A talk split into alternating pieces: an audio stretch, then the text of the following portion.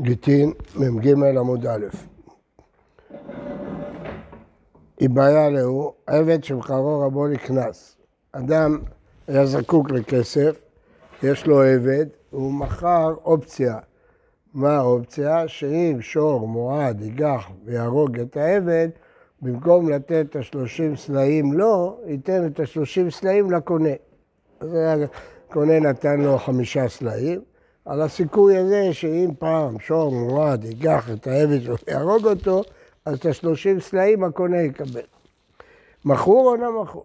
מה הבעיה? הבעיה זה דבר שלא בא לעולם, אי אפשר למכור. למה? כי אין גמירות דעת, דבר שלא בא לעולם, אדם לא גומר את דעתו.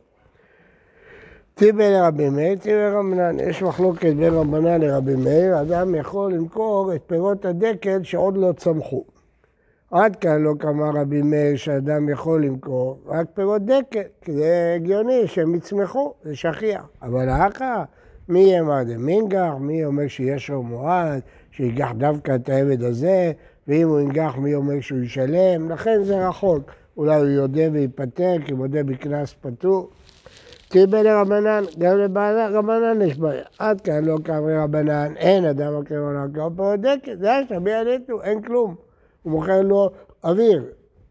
אבל הקאי שור, והקאי עבד, השור קיים, והעבד קיים. הוא מוכר את הסיכוי שהוא ייגח אותו, אז יש בסיס למכירה שלו. מאי, אמר בי אבא, תשמע, ויליד בית. לעניין אכילת תרומה, כתוב יליד ביתו, הוא יאכל בלחמו. כלומר, עבד שנולד בבית, מותר לו לאכול בתרומה. מה תלמוד לומר? אם קניין כסף אוכל, יליד בית לא. אם אדם קנה לו עבד כנעני, הוא אוכל בתרומה. אז בטח שאם העבד כנעני נולד אצלו בבית הוא יאכל, למה התורה צריכה להגיד את זה? אילו כן, אם הייתה התורה אומרת רק קניין כסף, הייתי אומר, מה קניין כסף?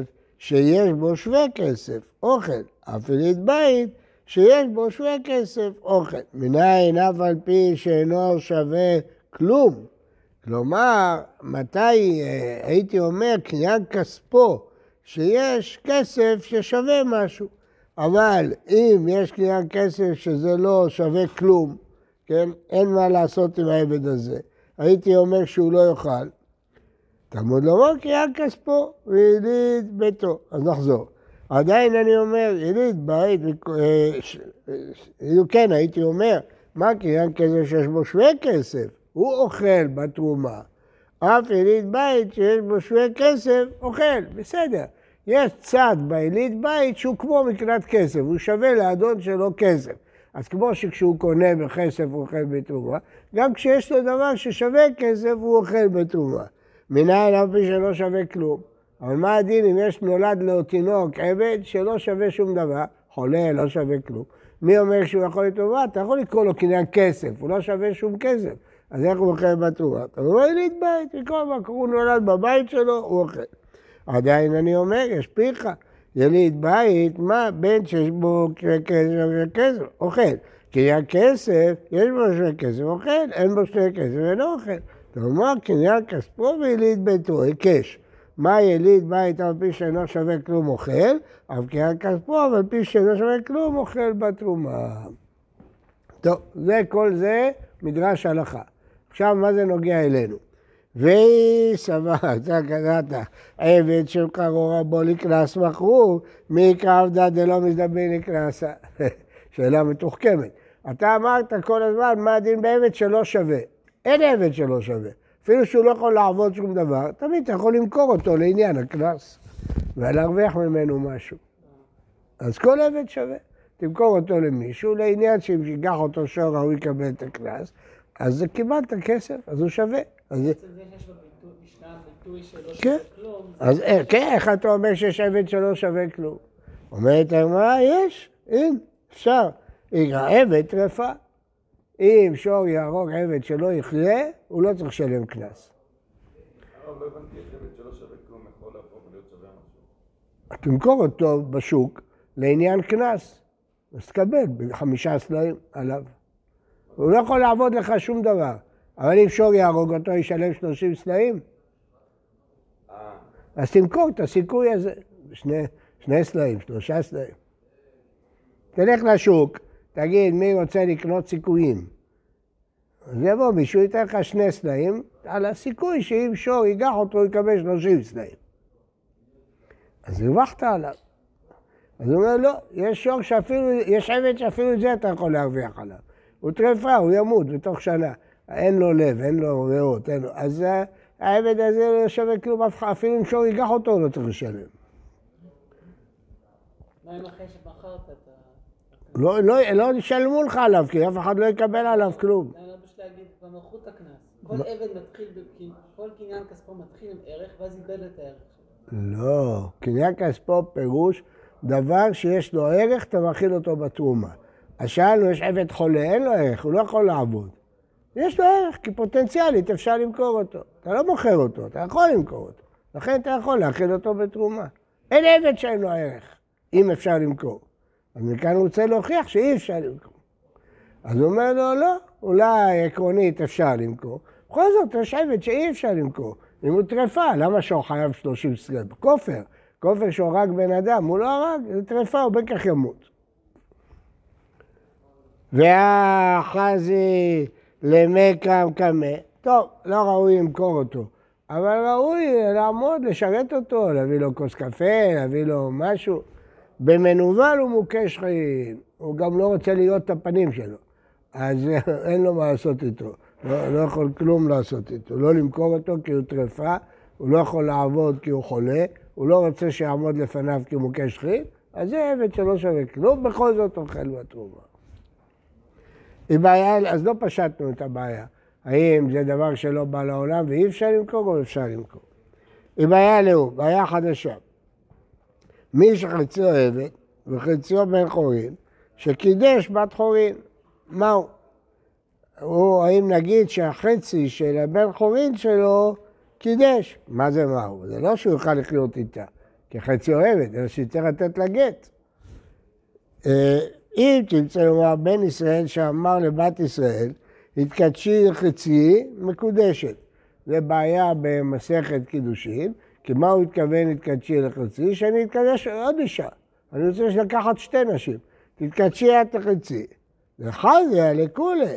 היא ראויה לו, תהיה עוד אישה, אבל היא ראויה לו, כן? אז אפילו בחצייך מקודשת לי, זה בסדר. אבל כאן זה לא דומה. למה? ואם תמצא לו, אה, לא חזה לכולי.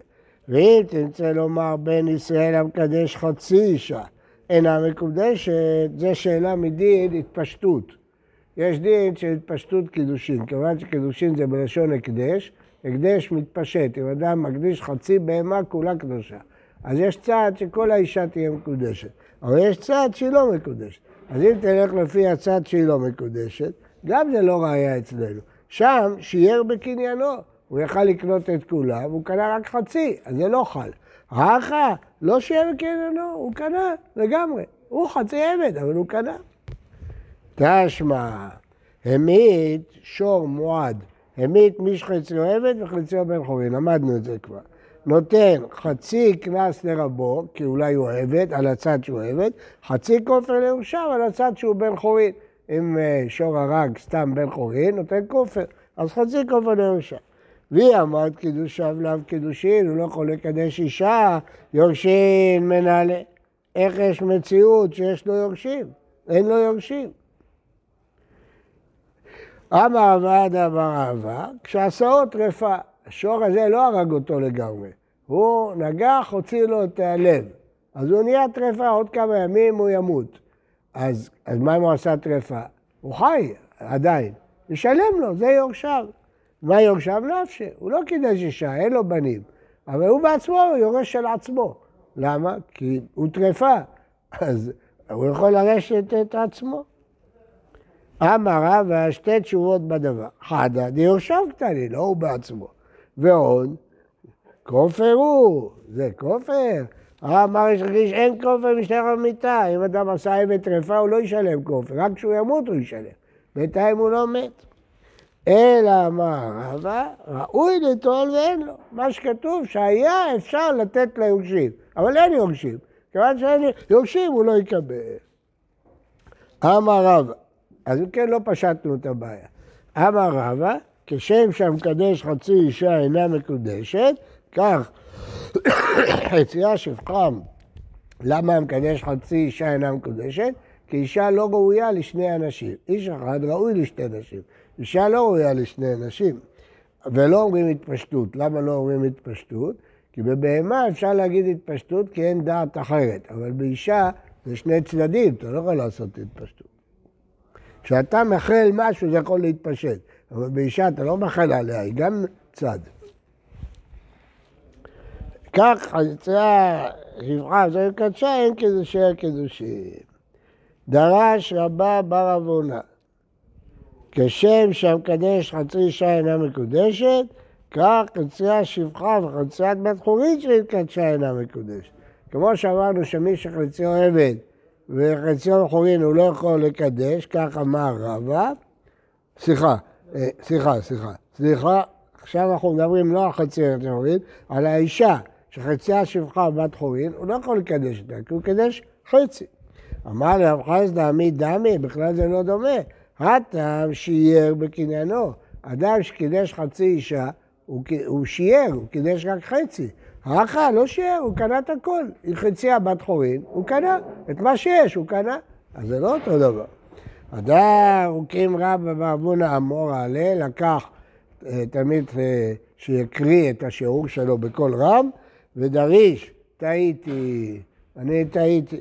רק אה, המכשלה הזאת תחת ידיך, אין אדם עומד בעת תורה, אלא כן נכשל בהם. אני טעיתי, כן. אדם צריך להתרגל, רגע, אדם צריך להתרגל, לומר, טעיתי, לא להתבייש. טעיתי, חשבתי שזה דומה, זה לא דומה. כן, הרב ליפשיץ. הגמרא מתחילה ברבא, ואחרי זה רבא ברבונה, אבל הם אומרים את אותו דבר. נכון, שניהם אומרים אותו דבר. רבא אמר את זה, ורבא ארונה דרש את זה. כן. אמר רב ששת, כשם שם... מה? כשם שהמקדש חצי אישה אינה מקודשת, מה דילגתי? אף על פי שאמרו, הוא מקדש חצי אישה אינה מקודשת, שחצי אישה שאין נושים, היה תמשיך, אך לא שלו, הוא קנה כל מה שיש. אמר רב ששת, כשם שהמקדש חצי אישה אינה מקודשת, כך נמצא שבעה בתחומין, אין כזה, כמו שאמר רבא, לא כמו שאמרנו עכשיו. ואם יחשך אדם לומר איזו היא שפחה חרופה, זו שחצייה שפחה חצייה בת חורין המאורסת לעבד עברי על מבט אתרוס היא, אמור לו קלח אצל רבי ישמעאל, שהוא אומר בשפחה כנענית המאורסת לעבד עברי. הכנענית בת אתרוס היא, מה הייתה ממנה מאורסת מיוחדת? הכנה ממאורסת מיוחדת. מה הפירוש? אז אם כן, הוא סובר כמו רבא, שהמקדש חצייה של הלב אינה מקודשת, למרות שהוא לא שיער בקניינו, היא לא מקודשת. הוא אומר, אתה יכול להקשות עליי.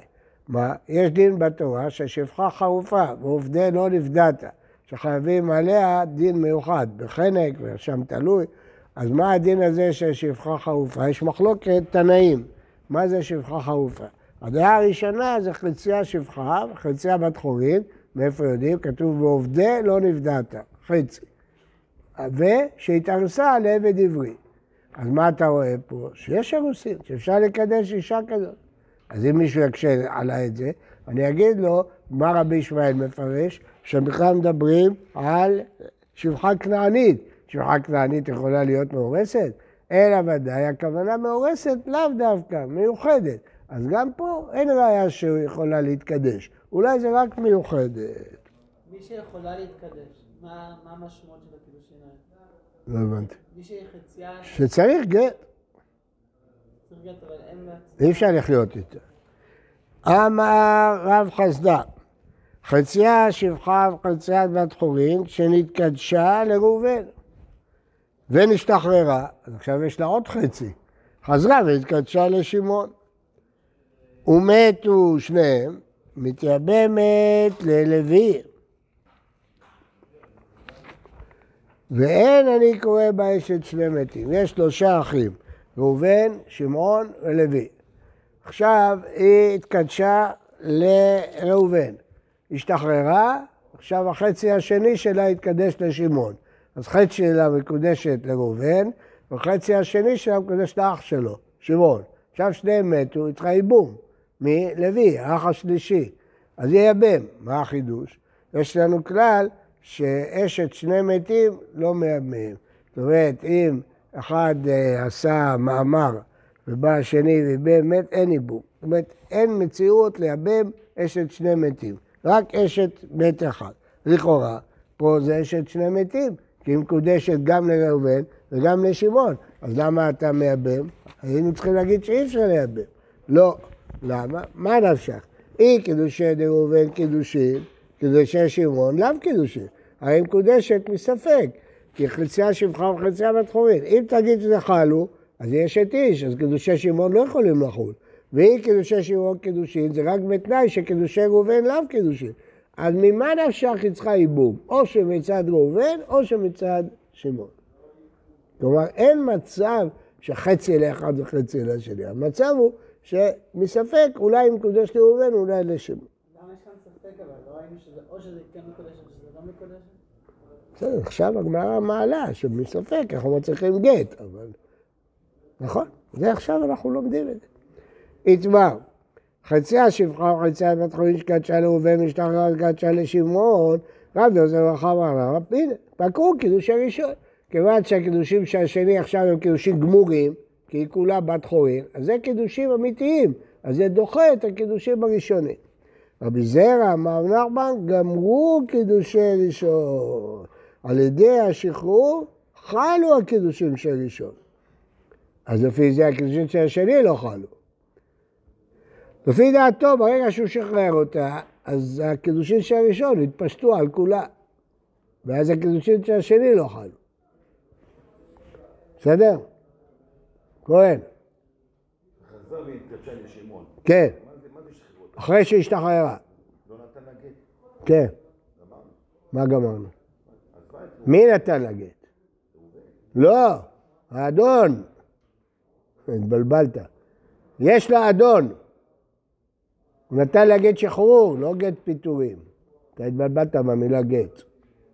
אל תגיד גט, יהיה לך יותר קל. הוא נתן לה שטר שחרור. היא התקדשה לראובן. מה גמרנו? היא לא אשת איש, היא חצי שפחה וחצי בת השתחררה. האדון שלה שחרר אותה. הרי חציה שפחה. אשתו של ראובן 100%. מה פ... עכשיו, כשהיא השתחררה. אז השאלה מה קרה? האם נהפכה אשתו של ראובן 100% ואז הקידושים של שמעון לא חלו, או ההפך, עכשיו שהיא משוחררת אז הקידושים של ראובן זה כלום, קידושים של שמעון יחולו. שמעון בכל מקרה קידש אישה ב-100%. כן, אז השאלה אם אני אומר, הוא יחול והראשון כלום, או להפך, ברגע שהשחרור התפשטו הקידושים של ראובן, ואז שמעון לא יחול. אמר רבי זרע, כבתי דידי מסתברא, שהתפשטו הקידושים של ראשון, דכתיב ושפחה חרופה, לא יומתו כי לא חופשה. למה לא יומתו? כי לא חופשייה. החופשה, יומתו. אם היא יצאה לחופשי, גמרנו, יש את איש לכל דבר. כלומר, רואים שאחרי חציה שפחה וחציה בת חורין, אחרי שהוא שחרר אותה, גמרנו, היא אישה לכל דבר. אמר לאביי אולתנא דברה בשמעאל שהסביר שפחה חרופה דאמר בשפחה כנענית המורשת לעבד עברי הכי נמי דכי חופשה יומתו? האם בכלל הקידוש זה קידושין? זה לא קידושין בכלל, כי שפחה כנענית זה סתם מיוחדת לו, מה פירוש יומתו? אלא מה יתלך לממה, איך תפרש את הפסוק? שחופשה וחזרה ונתקדשה פעם שנייה, עכשיו היא התקדשה, אז יומתו. אך אינה בשחופשה וחזרה והתקדשה. אז אין מפה ראייה שברגע השחרור מתפשטים הקידושים של הראשון. הבנתם?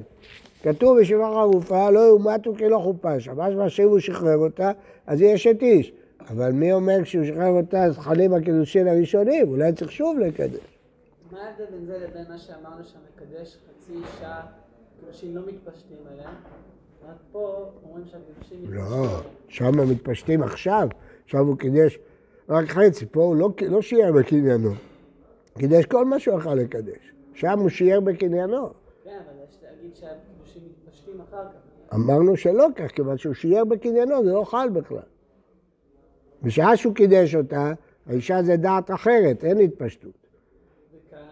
קידש רק חצי. כל מה שיש לו, הוא קידש. בסדר, זה רק חצי. אבל זה כל מה שיש באישה, זה חל. אבל זה חל על. אז עכשיו, כיוון שזה כן. אמר רב הונא בר קטינא ראית מעשה באישה אחת שרצה שבעת חורין וכפו את רבה ועשה בת חורין. אנחנו למדנו במשנה שאמרו להם בית שמאי ובית הלל על מי שחציו עבד וחציו בית חורין כופין את רבו ועושהו בן חורין. למה? כדי שיוכל לעסוק בפייה ורבייה. אבל אמרנו את זה על העבד, לא אמרנו את זה על אישה. פה אומרים את זה גם על אישה. מה רואים מפה? שאישה מצווה על פריה ורבייה, לא רק האיש, גם האישה. כפו את רבה ועשו, כמה? כי רבי יורם בברוקה, ואמר על שניהם הוא אומר, וברך אותם אלוקים ואומר פרו ורבו מילאו את הארץ. אז אתה רואה שהלכה זה בשאלה, כי רבי יורם בברוקה, הרי זה דעת יחיד, לא פוסקים כמוהו. איש מצווה על פריה ורבייה, ולא האישה, אישה אין לה מצווה על פריה ורבייה. יש אומרים שזה בגלל שזה סכנה, אז אי אפשר להכריח אותה. הלידה הייתה סכנה. אז אה, אי אפשר לחייב אותה. אז אישה לא מצווה על פי הרבייה, רק האיש מצווה. אז מה, זה הולך לפי רבי יוחנן בן ברוקה? מה הוא אומר? לא, גם לפי חכמים. אז למה שחררו אותה? מנהג הפקר נהגו. פעם הייתה בחורה במרוקו, בדור הקודם, שלא רצתה להתחתן, רצתה ללמוד תורה, הלכה לישיבה, למדה תורה, לא רצתה להתחתן. אבא שלה לא ידע מה לעשות, התבגר, הלך לרב של מרוקו. אז הוא קרא לה, ואני רואה שאת תלמיד חכם, אז את לא יודעת שאישה פטורה מתלמוד תורה? באמת לא נכון, אבל אישה גם פטורה מפעייה ורבייה. משנה, המוכר עבדו לגוי או לחוץ לארץ, יצא לחירות. מתי הוא יצא? אם הוא יברח. אם הוא יברח מהגוי, הוא יצא לחירות. יש דעה יותר מזה, שקונסים אותו שהוא צריך לפדות אותו. למה? כי הפסדת אותו ממצוות, הוא חייב במצוות כאישה, מכרת אותו לגוי. או לחוץ ל... מה?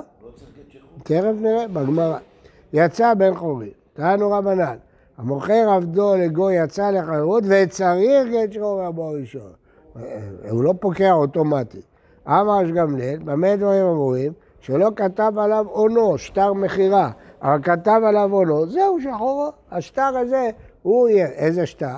מה עונו? מה ששת, זה כתב להארי, לך שתברח ממנו, אין לי עסק בך. אז כאילו שהוא הפקיר אותו בשטר, אז זה כמו גט שחרור. זה דומה לגט שחרור. אבל אז הוא מתחייב במצוות ברגע שהוא משחרר אותו. מי? הוא ישחרר אותו, לפני שהוא מוכר אותו לגוי. די, הוא בן חורי. הוא לא ישחרר אותו עכשיו. שתברח. לו, אם תצליח לברוח, אני משחרר אותך. תנו רבנן, לווה עליו מן הגוי. מה הפירוש? הוא לקח הלוואה גדולה מהגוי ונתן משכנתה את העבד. האם גם על זה הכריחו לשחרר אותו? זה דומה למוכר או זה לא דומה למוכר? כיוון שעשה לגוי נימוסו, יצא לחירות. אם הגוי השתלט עליו, זה כאילו שהוא מכר לו. מה, ברור שהוא לא יחזיר את ההלוואה כבר. מהי נימוסו? אמר וואלה נשקה, הוא עשה לו את הדיסק הזה של עבד. אז גמרנו, ברגע עשה לו דיסק של עבד, הוא כבר כאילו מכר לגוי, יצא לחירות. אם הוא יברח. מה רב ששת? הריסים והחקרות והריסי בתי אבות ועובד כוכבים, שמשכן לו שדהו לישראל, אף על פי שעשה לו נימוסו, למרות שהוא עשה לו נימוס, פטור מן המעשר, כי זה רק משכון, זה לא שייך ליהודי, שייך לגוי. ויסגדת נשקה, שדה בת נשקה, איך אתה מפרש שנימוסו זה הדיסק, אין שדה דיסקים. אלא אמר ששת זמן. אם לא פרעתיך עד זמן פלוני, זה יהיה שלך. זה נשקה. כאשר זמן הזמן, אז למה לגבי עבד, ברגע שהוא כתב לו ככה, יצא לחירות כי זה מכירה, גם על גבי שדה היא פטורה מהמעשרות? לא קשה, עד למטה זה בני, עד למטה זה, בשדה עוד לא הגיע הזמן. כיוון שעוד לא הגיע הזמן, אז היא פטורה מן המעשרות. אבל בעבד כבר הגיע הזמן, גמרנו. אל, אלא גם עבד, אתה זמנה צריכה לממה? אז מה החידוש? אם כבר עבר הזמן, זה מכירה גמורה, זה כבר העבד שייך לגוי. לא, אלא אידא ואידא דלא בת זימנה, ולא קשה. הא לגופה, הא לפרא. אם הוא אמר לו, אם לא תיתן לי עד אותו זמן, הוא יהיה שייך לגמרי לגוי. אז זה יוצא לחירות. אבל בשדה, הוא לא אמר זה יהיה שלך. זה, אתה תמשיך לאכול פירות. לא שאני אתן לך את כל השדה. ואם הייתם, שלבן ונתן משכנו ולא משכנו. בשדה מדובר שהגוי לבא, אמר לו, אם אני לא אפרע, אני אשכן. אבל בינתיים עוד לא, עוד לא קרה הדבר הזה. בוקר טוב ומבורך לכולם. כן, מה, הבעיה? הוא מכר את העבד לגוי, והפסיד אותו ממצוות, אז הוא יוצא, לך, כשהוא יברח מהגוי, הוא יוצא לחירות. איפה הגט שחרור? העונו, השטר שהוא כתב לו, אם תברח, אין לי עסק בך. זה הגט שחרור. זה בעבד. עכשיו, מה הדין אם הוא לא מכר? הוא משכן אותו תמורת הלוואה. האם זה דומה למכר או לא דומה למכר? בהתחלה הגמרא חשבה, מרגע שהוא עשה לו דיסק של עבד, זה כאילו מכר. אחר כך הגמרא אומרת, אולי כשהגיע זמן הפירעון והוא לא שילם, אז זה כאילו מכר. אחר כך הגמרא אומרת סברה שאיבד את הגוף, אז זה כאילו הוא מכר. בשדה, הגמרא משווה את זה אותו דבר. האם גוי שמשכן שדה ליהודי חייב את מעשרות או לא. בוקר טוב ומבורך לכולם.